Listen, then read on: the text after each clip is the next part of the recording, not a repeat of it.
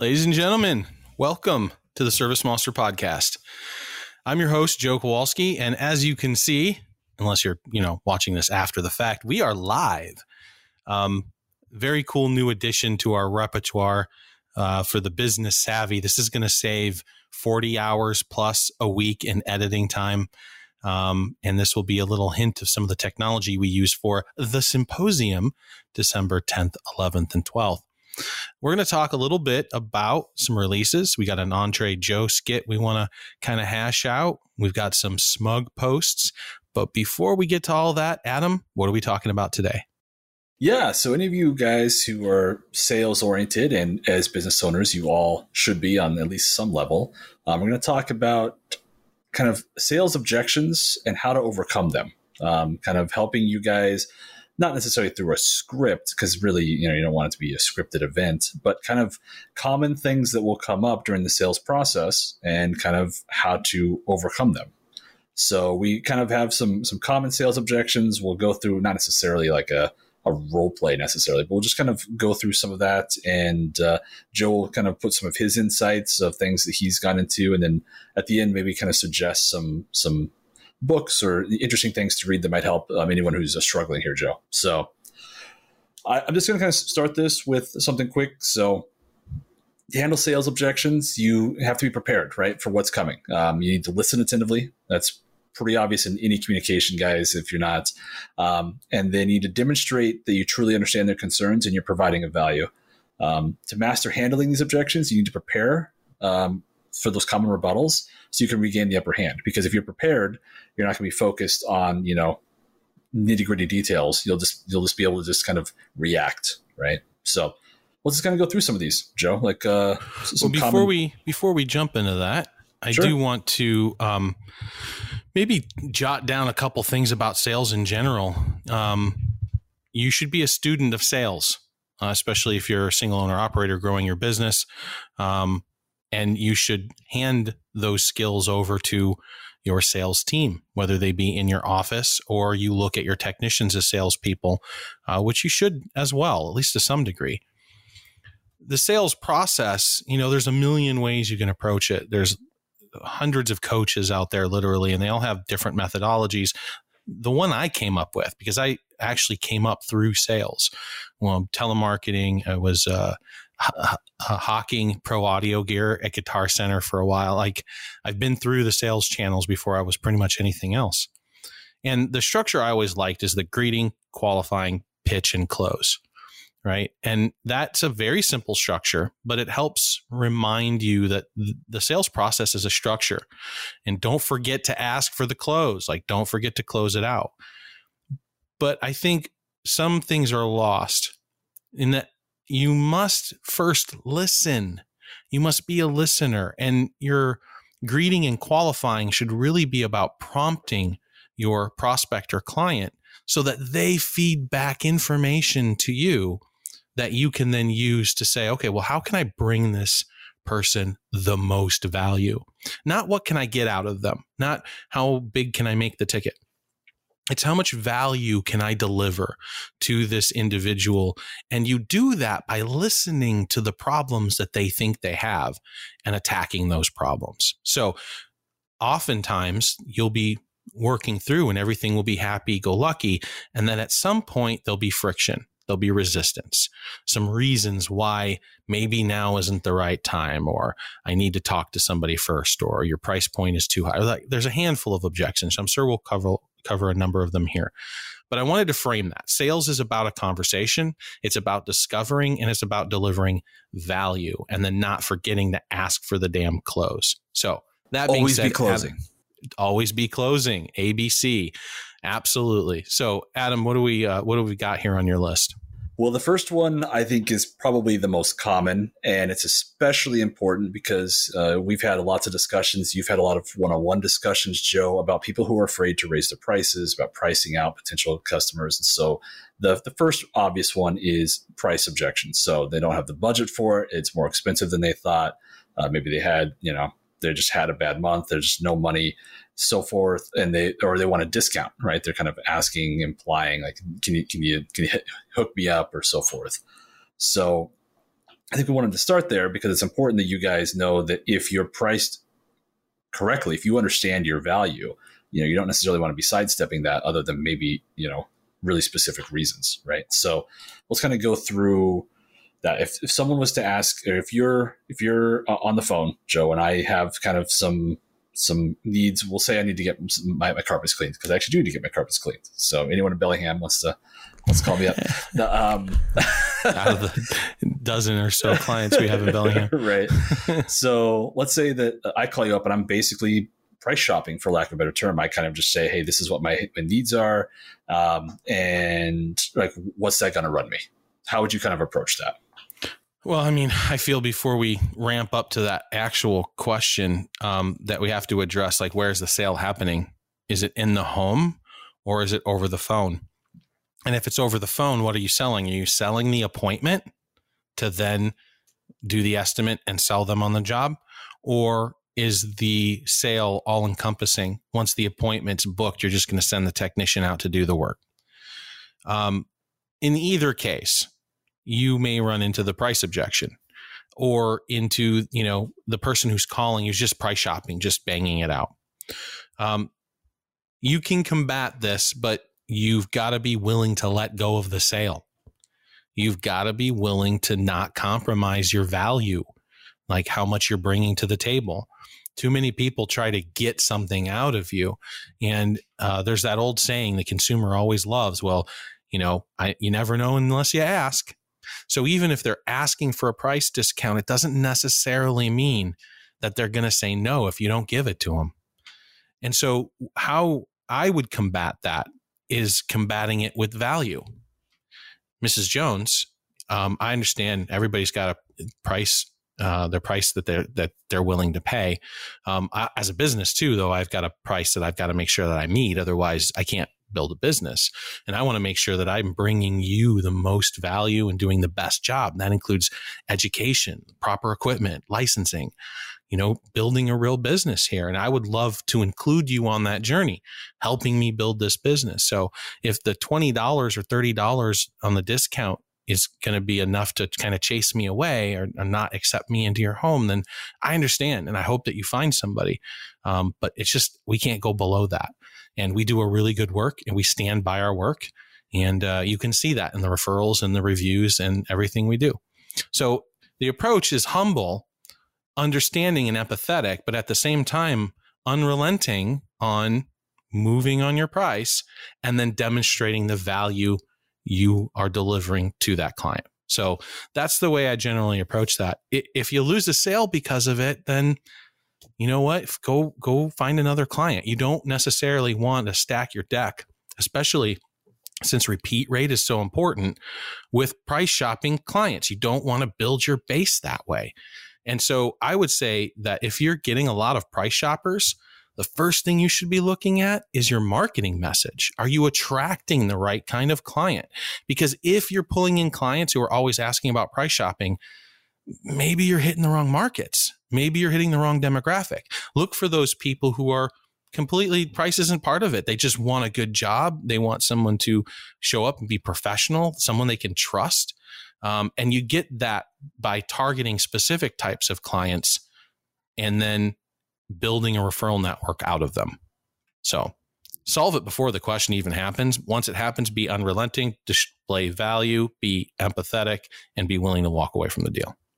I think to the point you made earlier about, you know, not necessarily backing down. If they say no, and you know, it's not always the end of the world, right? Um, if they do say no, you can set up plans to follow up with them at certain intervals and see did they ever get their problem solved you know because if they didn't or maybe they they got it solved but it was it was a poor job you know that's that's a really good way to kind of slide yourself in and become that they can see again that value like oh maybe there is a reason why he's an extra 70 bucks because he's actually worth worth the money so um, so the uh, next one is kind of oftentimes this is more on the uh, product side, but obviously from a service standpoint, it works as well. But if it's not kind of a good fit, it's not really what they're expecting um, once uh, you kind of present it to them. And this is probably more likely to be something when it's an on-site face-to-face sale rather than over the phone. Um, so kind of how do you how do you clear that up? How do you still make the sale um, in a circumstance where maybe there was a misunderstanding, or is it worthwhile to even do so?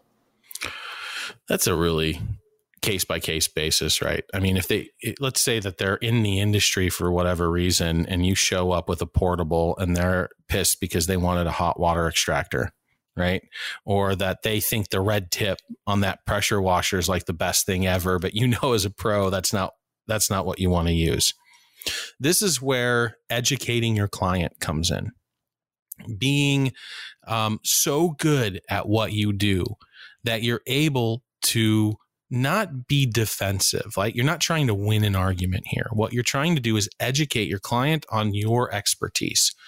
Well, Mr. Jones, I get it. Hot water extraction machines are great, and uh, yeah, I, there's definitely a use for them.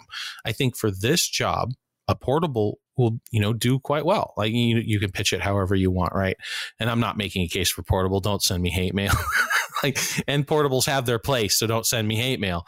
Um, but you know, again, it's about that education. Um, can you talk to the client in a fluid manner and help alleviate their objections? If they're like, "Oh, I thought this," then address it head on. Don't don't skirt around it right? Don't try to be like, well, I'll just get this thing done and then get out and then avoid myself from the situation. Hit it head on because uh, you really want to build a client rapport. If you do this well, if you can overcome a big objection at the beginning of something and then you do a good job and they're satisfied with that, it's far more likely they're going to be a loyal client moving forward. So I take those objections as an opportunity to both educate and also really establish yourself as the person that they want to go to for the services you provide. Another example of this um, is kind of on the flip side. So if you're prospecting rather than like you know the the the call or whatever came into you, if you reach out and they reply with, "Oh, I mean, I've heard of your company. I, have seen negative reviews. Like you did a poor, horrible job for my neighbor, or so forth." And then kind of handling that, right? As far as you know, you don't have to necessarily d- defend yourself right there on the spot, but you need to have a plan in place, you know, so that you or you know your office staff because those are going to be kind of the mo- most difficult calls, right? When the, the customer's unhappy, having something ready for them to be like, "Listen." Um, we value your feedback. Like, like we're a company that listens to our, our customers. And if we did have a mistake, if we did do something, we're, we're going to own it. We want to have that feedback from you, from Amy down the hall or from, you know, whoever, so we can make it right. Even if, you know, we have to go back out there and do something. Cause that's, that's kind of the mentality you want to have in that situation to, you know, again, not necessarily just win them, but win their social circle, right? Because they're going to be expanding that throughout their their circle. So Absolutely. Um, another really, really, really fun one um, that I think comes up a lot in uh, these industries are the gatekeeper objection, right? Like, I need to pass this off. So if you're talking to maybe a lower rung on a commercial bid, you know, need to talk to someone higher up, or the uh, husband and wife switch. The husband and wife, exactly. Oh, yeah. I can't do this until I talk to my husband or my wife. Yeah. So how do you handle that process? This is a trickier one. When I was at Guitar Center, they, they coached pressing it like because it was usually the guys wanting to come in and buying a guitar and knowing that you know a thousand dollar guitar the wife wasn't really going to be excited about. And so it, it's not i don't like the technique. They would say you know things like well who wears the pants in the family? And you know they would challenge the other person to say you know do you really need her position? Like, why are, aren't you the moneymaker? Aren't you the? And it always left a bad taste in my mouth. So I'm not a big fan of that tactic, although it does exist. Some coaches preach it. Um, I'm more the inclusiveness. Let's see if we can ha- make it happen though right now. Like, oh, you know what? I totally get that. Um, I would be willing to chat with her though if you want to get her on the phone right now and we can just talk about this and get this taken care of. Otherwise, you know, you're going to let it sit for a couple days and it's still not going to get resolved. So let's let's knock this out now. And then oftentimes if you say let's include them in, they'll and eventually they may be like, "You know what? That's fine. Let's just get it done." Right? Because that really doesn't hold a lot of water in most places. A 250 or $350 cleaning service um, you can, you know, one of the spouses can usually just rubber stamp that and off off their way. So um, challenge it, but in a way that's inclusive. Bring them in. The other thing that you should have a part of your sales game, no matter what, though, is a ridiculous follow follow up process. Right. So in this case, you would say something like, yeah, I totally get that. Um, when can I expect to hear back from you? Like putting the onus on them and establishing a timeline. And then when they're like, yeah, we'll talk tonight, be like, okay, awesome. Can I call you later tonight or can I call you first thing tomorrow and, and uh, let's get this booked? And if you, if you have any questions, please send, here's my email address. Here's my contact information. Here's my Facebook account. Like make it super easy for them to come back to you with any questions that they may have as part of their conversation and then make it super dead dumb easy for them to book, whether it's, you know, an easy CRM uh, hookup on your website, like ServiceMonster, or like whatever you want to use there to make that process super duper easy. So, uh, inclusive, um, try to make it happen right then, have an, a ridiculous follow up game, get them to establish a timeline what Joe mentioned there too is definitely kind of my personal preference as far as the, oh let's just let's just get them on the phone if, if we can like can I kind of chat with them because it it really kind of bypasses that this is just an excuse kind of scenario. Um, the one thing I will say I I definitely agree with the I'm not a huge fan of outright manipulation or trying to like you know make someone feel one way or the other about the, the forcing their process. But if you guys do go that route, I always recommend going on a positive note, right? Like just imagine how happy they'll be when they see the surprise they come home to a clean home or you know they, they come home to a clean driveway or you know the roof you finally you finally cleaned out the gutters, right? Something like that is probably the better approach than to uh neg challenge their right. thought. Exactly. Yeah, I don't want to cause any uh, marital issues or anything, you know, by trying to get between people. that's probably that's not a very good sales uh, tactic right there. That's not so. a long term client. no, exactly. Unless you consider it, hey, I got two clients out of one. That's that's one way, yeah. Wow. You want to double your client base? Start getting your clients divorced. Ready to come back six months, and some guys gonna write a book. Like, See, this is the stuff Justin usually cuts out, so you guys are getting it live. Yeah. um, the, the, next big one that's going to come up pretty often, um, it ties again to the price objection kind of thing, is competition, right? So let's say that they have been looking into a couple of different options. Everyone's similar, and maybe the price is a little bit over. Maybe there's you know uh, a certificate or something that one side has more than the other um, X product is better. Um, maybe you're talking about the uh, hot water extraction versus you know portable. Um, you know whatever they might have looked into. Uh, it, it, the age of the internet, right? People literally go into their doctor's office and they did some stuff on WebMD, and so they they figured out all this stuff. So. Um, if that's the case, maybe they maybe you've even gotten a contract in a, in a commercial scenario, but you haven't actually signed the paperwork or things that, or I should say, a bid right rather than signing the contract. How do you kind of handle that? Like you the conversation is steered towards this is who else is in the mix where we're going with them we think we're going to go with them. You know how do you kind of sway them back to your side? So the first thing about competition that i'd say is um, you either don't pay enough attention to your competition or you pay too much attention to your competition there is a balance and i define it like this pay enough attention to your competition so you're aware of how your prospects see the both of you. You don't want to be obsessed like I'm going to put that guy out of business or why is he always stealing my lawn signs or you know you get caught up in these juvenile games. Uh, it's a waste of your time when you're building a business. Um, on the other side of that, saying I don't pay attention to my competition at all is silly it's blind and it's not taking your customer's perspective into account because they're shopping and they're going to be comparing you against a handful of other um, companies that they found. So having the right mix of paying attention to them, that's number one. Number two, keep your cust- uh, your competitors' names out of your mouth. Don't mention them, don't say them, don't refer to them. Be generic. They, them, um, what makes us different like don't don't ever call them by name or write them by name um, which then leads to number three don't bash them in any way. You're not in the you know the competitor bashing business.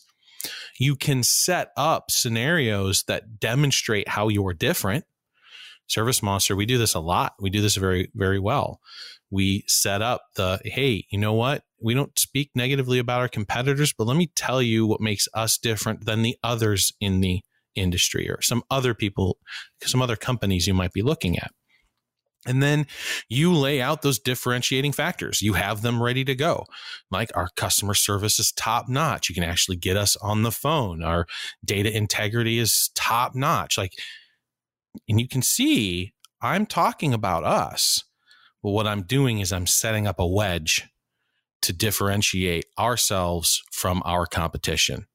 And so when you do that, then you can hit those points that are addressing their concerns attacking their problem so that they know that you're the provider to solve it for them.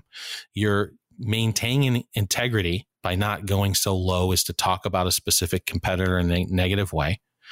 Um, and then you're recognizing the fact that they have choices. And so you don't necessarily want to cut it off and be like, well, don't look at those guys. I'm the guy you want. Um, you can just simply give them, and again, an education about what your company does and why it makes it different.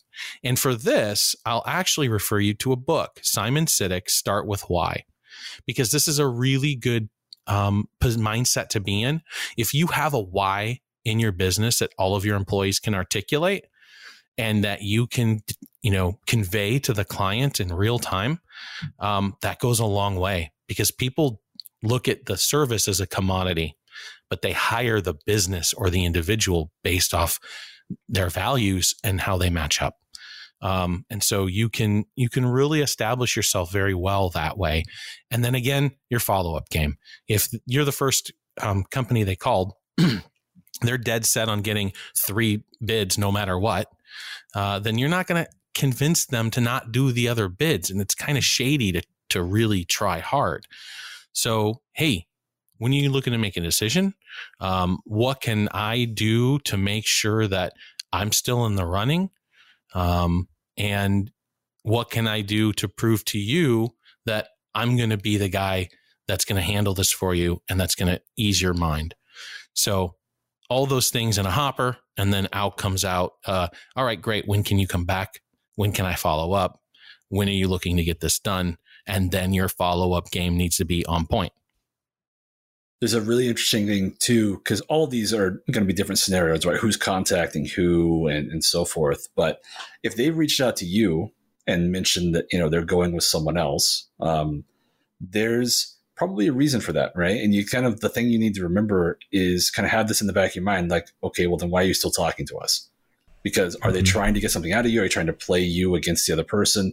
But typically, if that conversation is still going, that means that there's something there, right? It's just kind of one of those things to have in the back of your mind um, as leverage, so to speak. So yeah, even if they're seeming like they're trolling you, at least they're engaging. Yep. Yeah. So I'll give Michael of, one. He hasn't said nothing. Yeah. Okay. Um, I, I contributed one comment, so there's something. Well, one and one thing I just want to say real quick, actually, along with that, um, even if you know there's some weirdness, you're like, why are they still talking to me if they're going to the competitor? Like, if you have their contact information, like I, you know, do the marketing, so I'm really into this. If you have their contact information, you're able to market to them continuously. So with all this stuff, um, like even earlier, Joe, when you were talking about, um, you know, some customers, if it's not the right time or whatever whatever objections they have if we if you kind of are like okay I'm gonna let this one go for now like just remember like save their information. Do that follow-up marketing because um, just because they don't buy right now doesn't mean they aren't to buy in the future. So that's one part of this that i like to think about too is um, just you know it's it's not about always getting the sale like right away. You know we can a lot of people buy you know several times or several months down the road or however long depends on what what you're offering. But yeah do you want me to go to the next one adam? I think j- jump to the bottom. I think i think that's that's a good one to cover.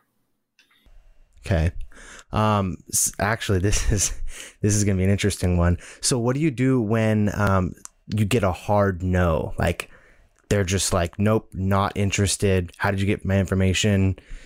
Like get all angry. How do you handle that type of objection, Joe, when they're like aggressive in their dislike of you or your company?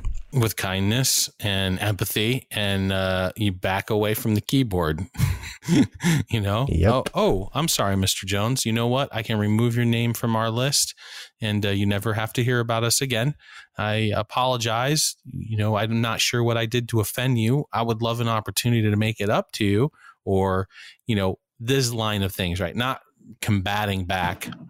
Not well you just don't know what you're talking about. And i'm the best guy in town. And you know i've, I've seen some pretty crazy stuff when people get challenged. Um, just just be like okay. I don't know how it's not that hard right? You just okay yes sir. Not a problem. Trying to oversell somebody who's being overly aggressive is just going to create friction on both your ends and give them fuel to go storm about on social media right? So um, a hard, aggressive no or some disdain or dislike for your company, not everybody's going to get along. Not everybody's going to like everybody else. That's the nature of humanity. Uh, so, what I would say is don't do anything to encourage them to be social media uh, ninjas and, and drag your name through the mud. So, I'd be cautious on that. Um, other than that, I don't I don't know. It's pretty straightforward to me. Yeah. Well, that's there's just two different paths I think that I, I would want to add on to this. One is as an owner, especially to try to protect your employees. This is one thing that Joe has done really well because um, I've worked on on the call center side, as you guys know, I did on the onboarding. If there's someone who is, you know, on an extreme, you know, they're extremely harassing. Like one of the uh, you know reps or so forth. If if someone's harassing your sales team or someone in the office or so forth um, you need to kind of protect them and make sure that they know hey that's not okay. And so that's kind of like you know hey don't yell at them don't fight back. You know like joe said just kind of approach with with kindness and then hang up the phone essentially. Like you don't get to talk to me like that. Like there's there's a boundary there. Like you need to respect that person on the other end of the phone. Obviously that ties to you guys too as owners. Like, don't necessarily get beat up because of this, but you know, you're you are the face of the company. You are the company. So it's kind of one of those things that you kind of have to take ownership of, as Joe has mentioned in numerous posts and in, in podcasts and so forth. So just kind of one of those things that I've definitely seen here at ServiceMonster that is vastly important for employee morale. Fire the, the client. I mean, it, you know, 20% of your clients are going to suck up 80% of your resources. And so if you can figure out where those bad actors are, just get rid of those guys. You'll your staff will be so much happier.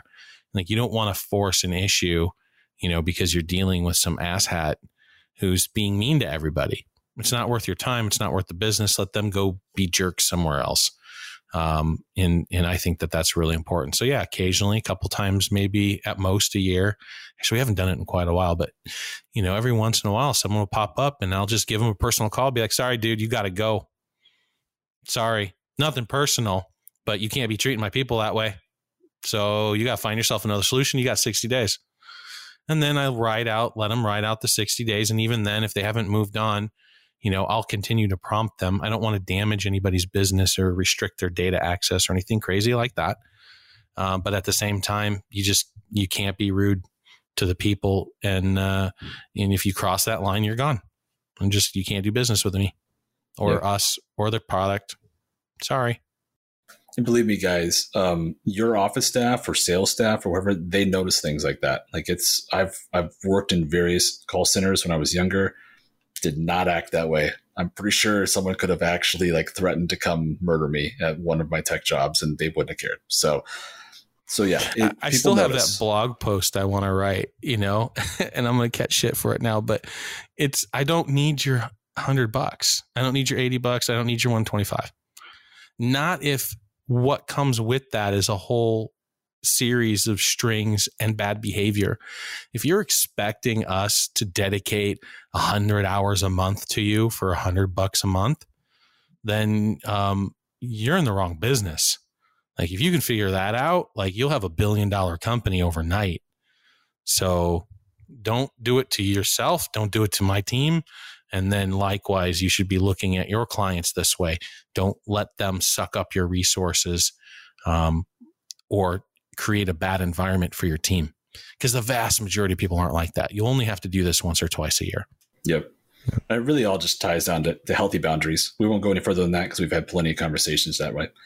Um, the other thing I wanted to mention, and this ties into the very first thing that we said, which I'm sure you guys all remember, right? You guys are um, taking notes. I don't even remember.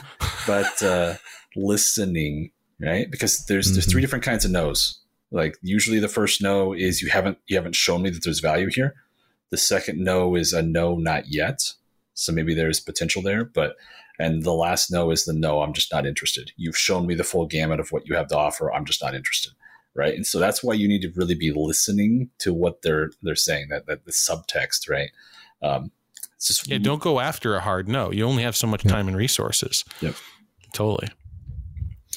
Yeah. So there's a few other things we wanted to kind of go over because um, there's believe me, there's many more. Um, you guys can look these up. Uh, there are, you know, tons of information out there that will try to help you. Like Joe mentioned, there are tons of coaches who try to help you. This might actually be a really good point. Um, just as a quick break, Joe, uh, you already mentioned the one. What are some other kind of uh, books or or you know panels or anything, any information you've had that you feel like is is worthwhile to some of our listeners that would help?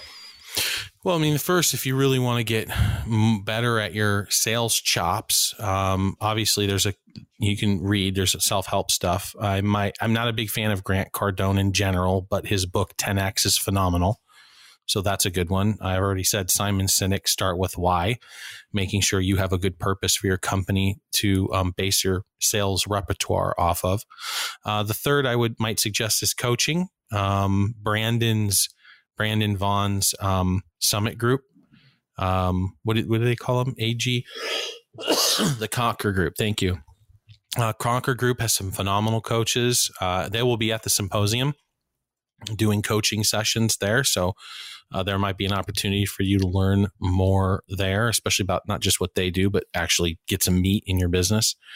Um, so I would think those would be the big ones. Um, and it depends on what kind of sales you're looking to do. If you want to get more into social media marketing, you hang out with Gary Vaynerchuk. If you want to do sales, sales, sales, sales, and dive a little more into Grant Cardone, but ditch his kind of used car salesman style approach that he does in some of his stuff. Um,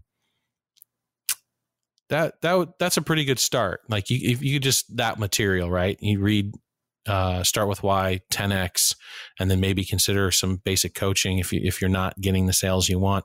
The other thing too is you know consider bringing in blood. Like if you're at a point of growth in your company bringing in a salesperson or a sales manager depending on your size can really make a big difference and a big impact. So uh, we're, we're going through that again now. We, we have a new sales manager coming on board on monday that i'm super excited about um, and and we really believe they're going to help move the needle so getting outside help, knowing you can't do everything, getting coaching, consulting, introspection, and reading, lots of reading. Yeah. Yeah. One thing I want to say off of that too, um, is I know that for a lot of business owners, those things, especially business coaching or hiring someone, those do cost money. Um, but I see in Facebook groups, um, talking to some of our customers, even I see so often um, just the massive amounts of success that so many business owners get from these things. So if it is something that you're kind of, um, you know, not not sure about, ask some other business owners. Go on. Um, there's some really good Facebook groups out there for different industries, and just kind of get other people's um, advice in that industry on what they've done um, like what kind of business coaching they've done um, because I, I, like every single day i see stories of my business has grown like this amount in this past year because of like this business coach and this software program I'm using and like blah blah whatever. Or I hired this person and my sales like skyrocketed. So um, really like I, I, see a lot of community interaction there on that front. Um, and so if you're if you are unsure yeah just talk to some other business owners. Get their um, kind of perspective on what they did um, to grow because I think there's there's just so much out there, so many options. Um, but don't be scared, you know. Well, the fear is warranted, right? There's a lot of snake oil salesmen out there. There's a lot of people who aren't ready yet to put themselves out there as a coach or a guru that are maybe a little premature. There's, you know, people who tried it and were moderately successful, but figured out how to game the system so that you pay them a big amount of money up front and then they give you a little bit of stuff. And if you don't implement it, then it's your fault because failure to implement's on you. Um, you want a place of accountability and some people that will hold you not just accountable, but, you know, coach you through those things. And so, in order to figure out, kind of separate the wheat from the chaff, you've got to talk to other business owners who have had positive experiences with these individuals. So, that's what I would suggest. I think it's especially warranted in the cleaning industries um, because I feel like there is a very kind of group mentality. Owners typically, from what I've seen, really do want to be helping out each other. Like there's enough here for for all of us, right? If you're if you're doing this for the right reasons, right? So I definitely kind of see that. And they also don't put up with a lot of BS, at least most of the time. Um, there are definitely some that need some more moderation, but um, so yeah, and I, I, it's sort of that old if you want to be successful, surround yourself with, with, successful people, right? It's kind of that whole kind of mantra. So if you find the right group, you can definitely learn, help yourself grow. Um, so then kind of I just wanted to kind of shift to, to close this off on kind of some preparation that you guys can take to help with this beyond the general kind of education coaches and so forth. Um, so we don't necessarily have to go super deep into this, um, but the, the very first thing, like we mentioned, is, is listening. So there's no perfect way to help improve your listening skills. You just have to really focus on the fact that you're probably not doing it correctly um, and find circumstances with your family, um, with your friends, so forth. On rather than you know focusing on your moment to talk, you're really absorbing, you're really listening to what they say, and, and you can kind of do this without anyone even really you know realizing that you're helping to kind of coach yourself, right? And so you can kind of come up with that and see how well you actually are listening, how well you are, you know, able to respond to certain things and really understand what that person is saying. The next one is sort of prepping yourself for for coaching your team, maybe, or some actual materials that might help you. Um, and so this is where you can actually kind of do, even if it sounds cringy, um, you'll definitely need to have the right attitude when you approach this. Um, but you kind of want to have some things written down, some possible responses you can do, role play. Um, I don't know the last time you guys were on any interview situations, but you know, a mock interview with a friend can really help kind of, you know, temper your anxiety, right? If you're worried about things, like just saying the items, going through the the, the what if scenarios, the more that you say them, the more that they become kind of just a reaction. You don't necessarily have to focus on getting three steps ahead of the person because you're prepared for these situations, right? And so there is you know, probably a wrong and a right way to approach it. And, you know, certain team members might be like, why are we doing this? I already know how to sell, you know, so that actually might be a good thing for you to come in here, Joe. Like, what are some things you, you've seen throughout your time on, you know, to bring this kind of idea of going through motions like this without or with people actually buying in? Um, uh, you have to be mindful right? I wouldn't necessarily script everything out, especially I've seen this, right? Perfection is the enemy of the great. If you um if you don't think you've got your scripts just right, then you kind of just don't do them. Um, I would say have an idea about how to approach these objections. If one comes up you were unfamiliar with or unprepared to deal with, put that in your back pocket. Once the interaction is over, jot it down, and think about different ways that you can approach it next time. What will happen is if you're fluid, um, you'll start to develop cadences that you know work and that are repeatable. Uh, I'm, you know, I'm a big fan of utilizing language, right? Whether it's a rap, the written word, uh, or a live podcast, I try to be very cautious and selective with my language and my communication. Even my swearing, there's a punch, there's a reason, there's there's an emphasis there. It's just part of the makeup of who I am delivering messages and communication. Um, and so if you keep it fluid, what'll happen is you'll take something that was okay and turn it into something great on the fly. That you can walk away from and go, oh man, that is the phrase. Like that's that's how I combat that. And then even then it might not work and you have to change it up or one word or a flip, something just a little different. And all of a sudden people are responding to it. So being mindful, staying um, agile and not being married to any one thing. Like just because you wrote it down doesn't mean you have to say it the same way a year later.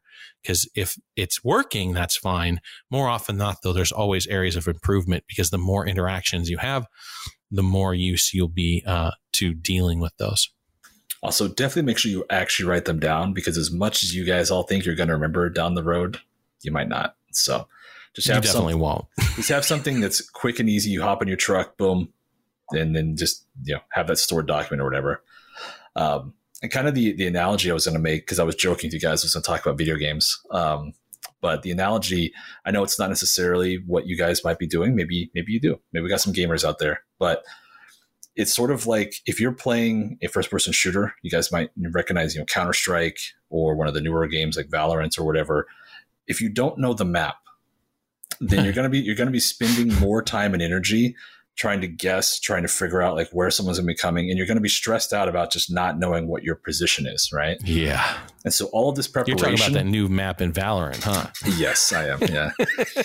but um, the all of this preparation is essentially you going through the steps to practice and learn the map because the the shooting whatever happens as far as the shooting goes as far as the team how they react that's out of your control right that's going to be them but if you understand the map you're reacting and you can focus on what's important. And in, in the game case you know shooting the person. But here it's the, the sale. Like all you can do is focus on it's a reaction. You're not thinking about all these other things outside there because you already know. You've you've gone through the preparation and it's just going to slide out. Like you say you, you can have these you know, choose your language carefully um, you know constantly update that but you're prepped for those scenarios. So that's kind of how i wanted to finish that. Very good yeah 40 so, minutes let's move on yeah so let's jump into some ServiceMonster news. Um, now that we're live, this is going to be a lot easier to kind of work on release notes and things like that. Uh, mobile yeah. is out. Uh, I know that we had mentioned that it was 135 uh, earlier, but we actually did do a quick little follow up, uh, which requires a version increase. So we're now on 136 uh, in both Android and iOS. It's, it's live. Um, there is going to be some further work here quickly, but uh, it's going to be focused on kind of some trial things. So we won't really dive into that too much. Um, but obviously, we're constantly working on those little UI UX improvements and so forth. And we got some some big things in store for you guys. So on the desktop side, we released 653 on uh, a Monday, and there was a quick follow up hot fix immediately after that, just for one quick thing on the schedule there. Um, but this was really focused on a big thing that um, a lot of users utilize Google Calendar Sync, um, and in, in particular the two-way sync, which means both of them are communicating both ways, right? Um, and it was causing some slowdown issues, particularly with larger companies. And we had a user that was complaining about extreme load times for a particular day. They had a lot of events. We looked in and kind of said, enough is enough. We've been putting off because we thought it was going to be a large project. Um, and two of our devs, Matt and Aaron, put in four solid days just refactoring. They killed it. Absolutely. Was so proud of both of them. They kind of took ownership of it, let me know what was happening, and boom, we just adjusted. Like Joe says, being agile, right? You guys are familiar with software development, you know. Um, but being able to adapt to that and focus on completely refactoring that Google Calendar integration. So it's loading I don't even, uh, the magnitude of 20 faster. We don't we no longer have to reach out and gather all the information at once. We can get basically notified by them. You guys need to know all the, the technical details. All, all you need to know is faster. It's faster. Faster.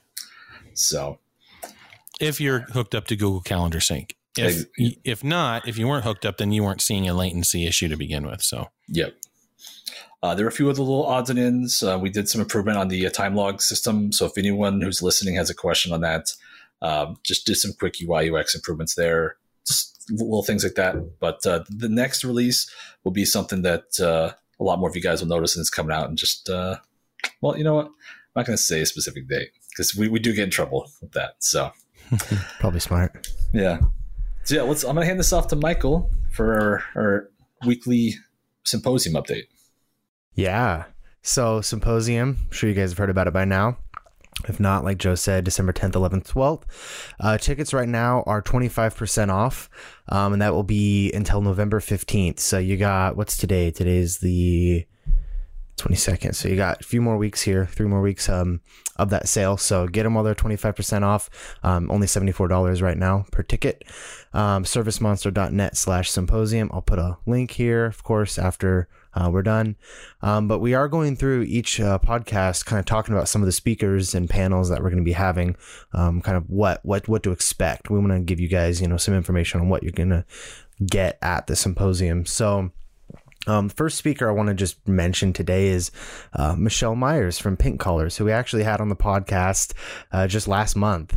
Um, she's awesome, super engaging, um, super knowledgeable uh, when it comes to uh, call center stuff. Um, uh, you know, customer service in general. Um, she's actually going to be doing a sort of interview with uh, Pink Colors user talking about how to become that guy in your community, being like the go to service provider in whatever uh, industry you're in. Um, and so join us for that. She'll be. Um, we'll, we'll have more details on when the time slots are going to be and stuff, but just keep your eyes up for that. Um, Ryan Kettering from Prolific Prints will also be speaking. Um, he's going to be talking about how to become the clear choice in your market. Um, he's huge uh, in the cleaning industry in terms of uh, designing logos, van wraps, um, any, anything graphic. Um, didn't he? He started with a cleaning company, though, correct, Joe? Yeah. So his, his story is fun because I got to yeah. watch uh, live because he put it on Facebook. This is like 2017, I want to say um, his last cleaning job. Oh, um, wow. Yeah. Now, you know, there's been a lot of graphic designers come and go throughout the industry. Most of them are crap. Sorry. But Ryan, man, that dude is just consistently putting up hits, whether it's the van wraps or logo designs or, you know, brochures.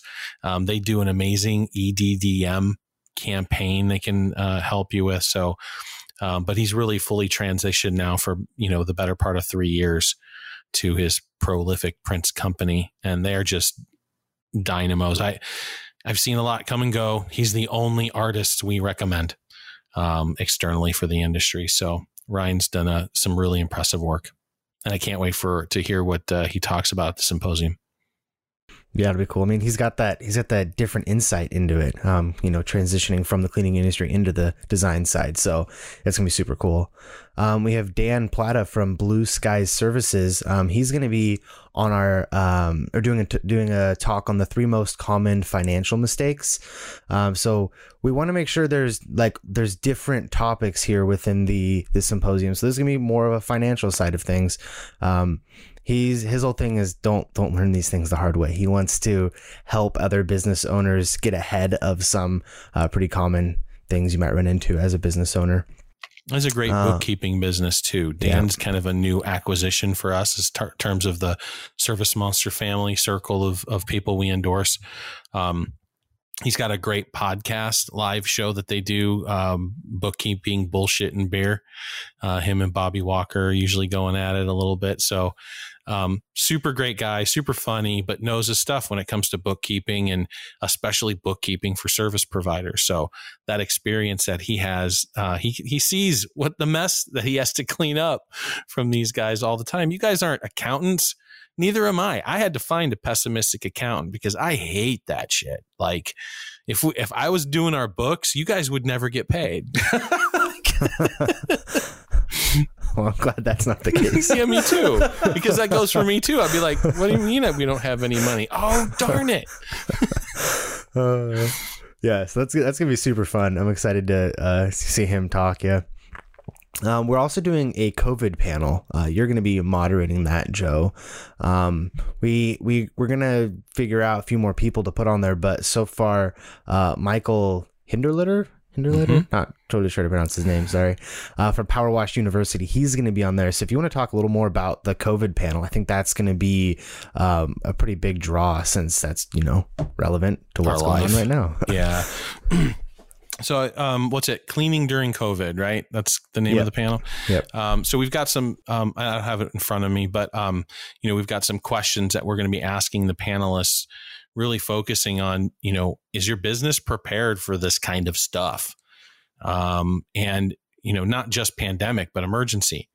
Uh, but then related to pandemic, what can you do to protect yourself and your employees, to let your clients know that you're being mindful um, of whatever issues they may be worried about? How do you position yourself? Um, what advantages or opportunities have arisen that you can take advantage of. Um, and then how do you stay clear of opening yourself up to liability by taking poor advantage of these opportunities? Um, so a handful of topics around that and really just creating a mindful presence of, you know, this is not going to be the end of it. Like COVID may come and go, and I don't mean go as in go go. I mean go like as in the flu go, uh, and may become part of our culture. But this is not the last pandemic we're going to see. It's not the last disaster we're going to see. It, I mean, you know, look at the tensions right now, just across the board in North America. Um, you, you know, in my youth, I would have never thought we'd be at kind of a fever pitch that we are now in some areas of the country. So you never know that's the point. Are you prepared to deal with those and, and prepared to pivot when necessary? Um, when we're when everybody comes back uh, to full force, because we're not there yet, right? We were like four or six percent down with our last report from year over yeah, year. Yeah, jobs, yeah. carpet cleaning, um, mm-hmm. pressure washing, and window cleaning jobs. So you know, even when we go back to normal, there'll be less companies to service those positions. So you have an opportunity here of growth. So what are you going to do with it? That's really what the panel is focused on. Yeah, that would be a cool one. Um, we're also going to have Jeremy Reets from Reets Drying Academy talking about um, leveling up your water damage mitigation estimating game.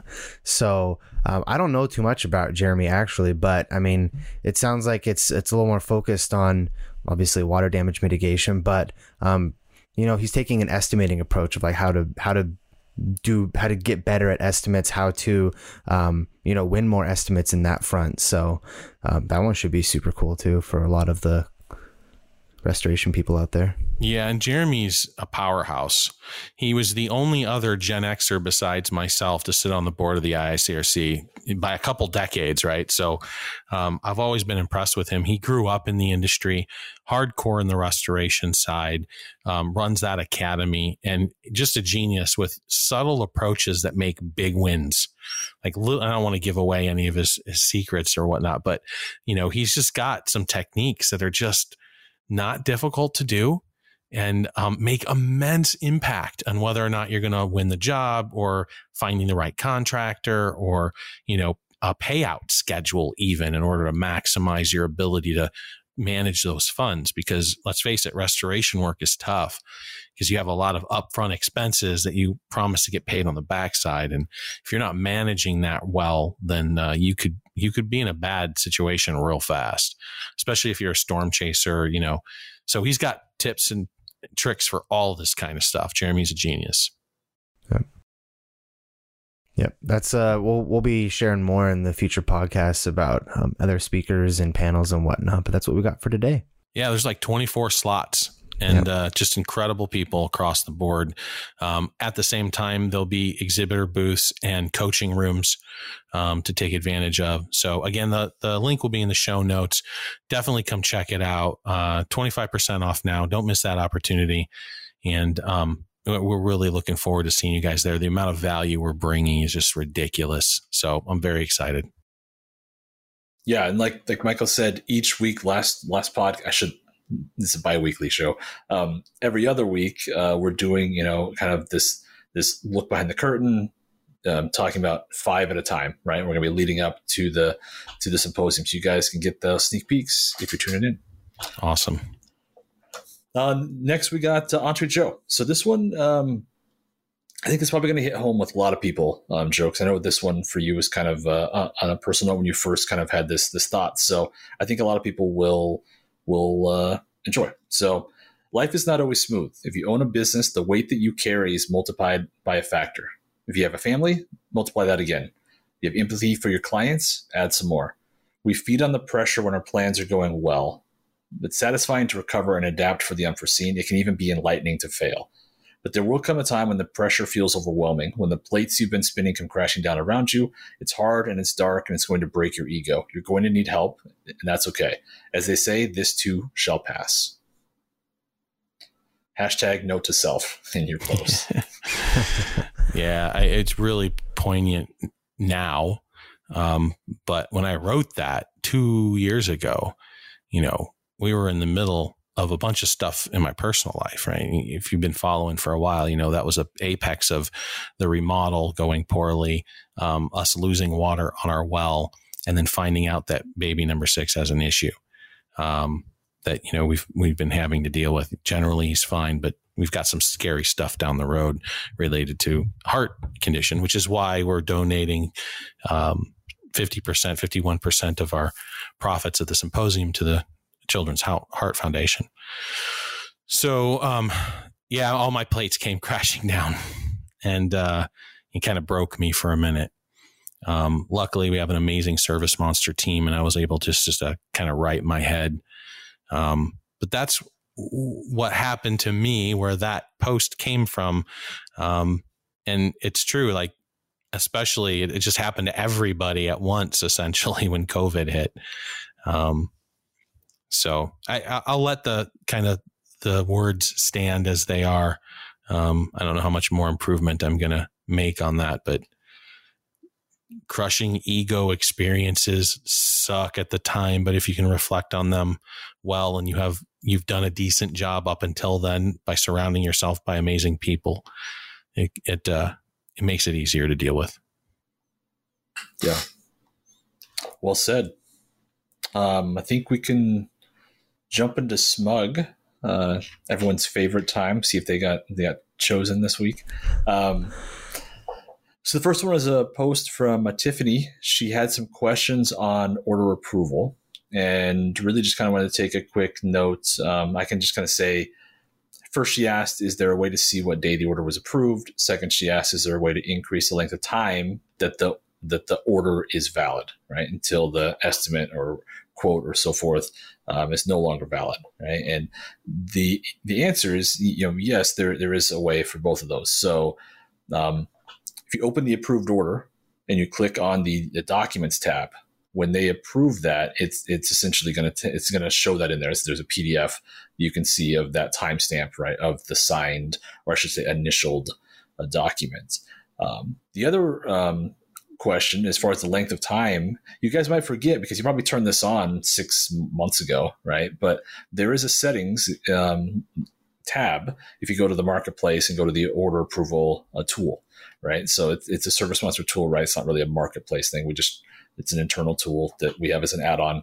Um, and there's a setting there and you guys can choose how long the the order is valid. So some of you guys might be longer some of you guys might only be you know for a few days. So you can choose that setting in there. And if the client tries to open that link after that, then they'll be notified that it's no longer valid. So, um, the next post was from Matt. Um, he printed a work order and gave to the customer. The only problem is that the notes section is too small; it can't be read. I get some help on how to make it readable. And you know, luckily, Brenda actually was one who replied. She's the one who handles our custom forms. We kind of just wanted to take this this time to kind of explain how that works. Um, you're allotted X amount of space on a PDF, right? When it when it prints or whatever, there's you can't you can't, you can't increase that space, right? So the way that it works for each section, particularly the notes section, which is where this is going to become the problem, um, is it will actually shrink the text to fit that spot. So if you have you know a size that's this big, and you've got text that goes down to here, it's going to be super tiny to read in here. Um, but there are options, right? Um, you can make a custom form. You can give yourself more um, notes section. You can even kind of have a second page, um, right? If you if this is a big enough problem, you can kind of you know have a large notes section on the second page. Um, people use that kind of for um, disclaimers and things often too. So, kind of just wanted to highlight that. You know, depending on what the changes are, there is a small fee. It's nothing crazy, but you know, we do have to allot for that time, so Brenda isn't completely hammered. Um, but is there anything you kind of want to touch on that, Joe?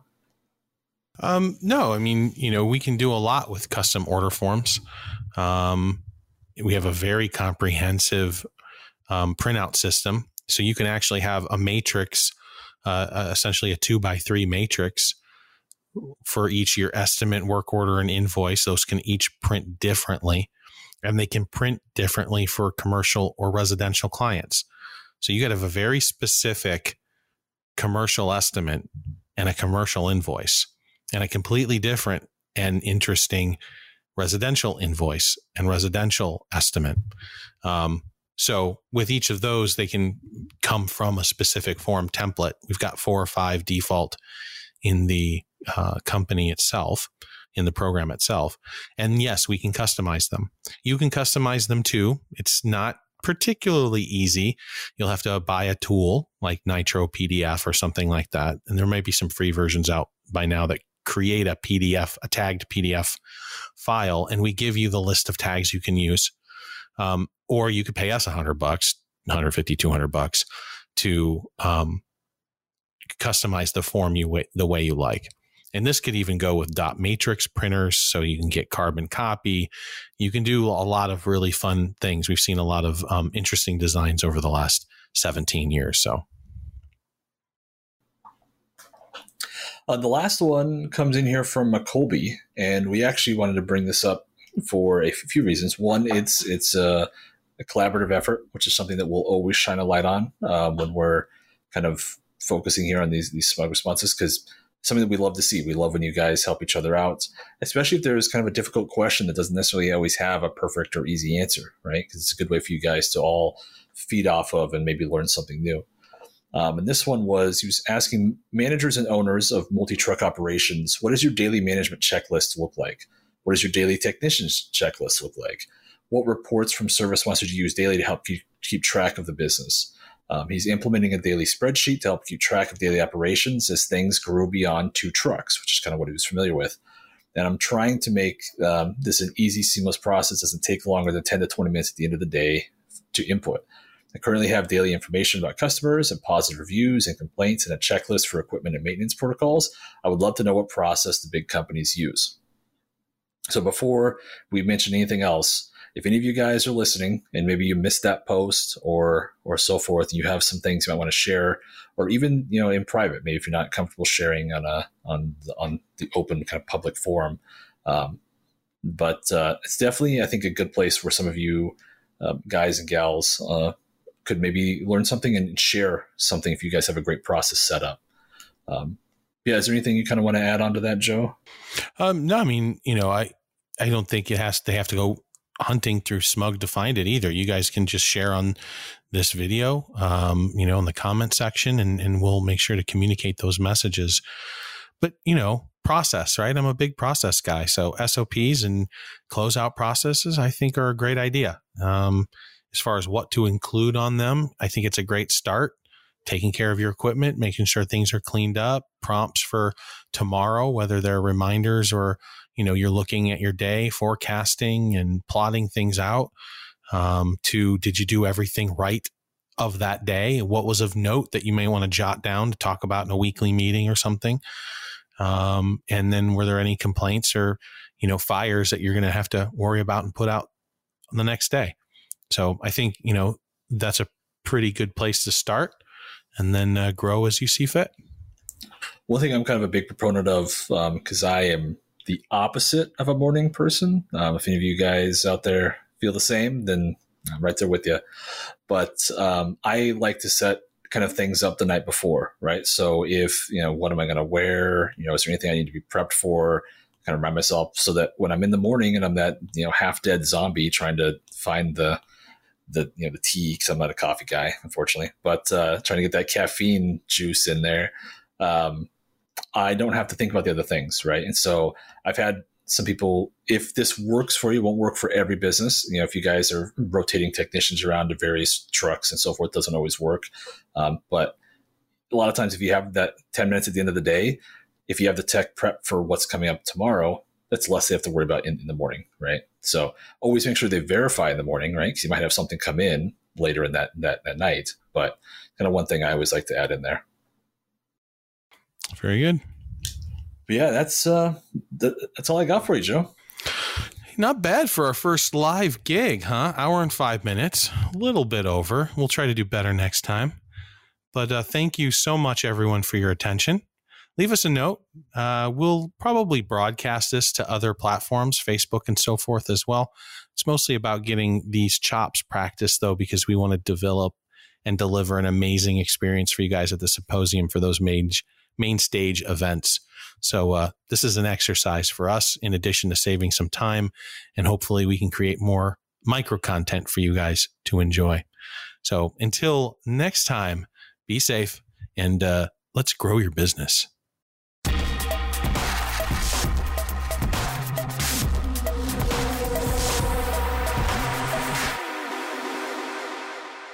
Just where we all like say random things while it's still live and we get cut off. Like our, are we have I hot mic still? I don't know. Oh, it's we're still on air. Oh, we're still on air.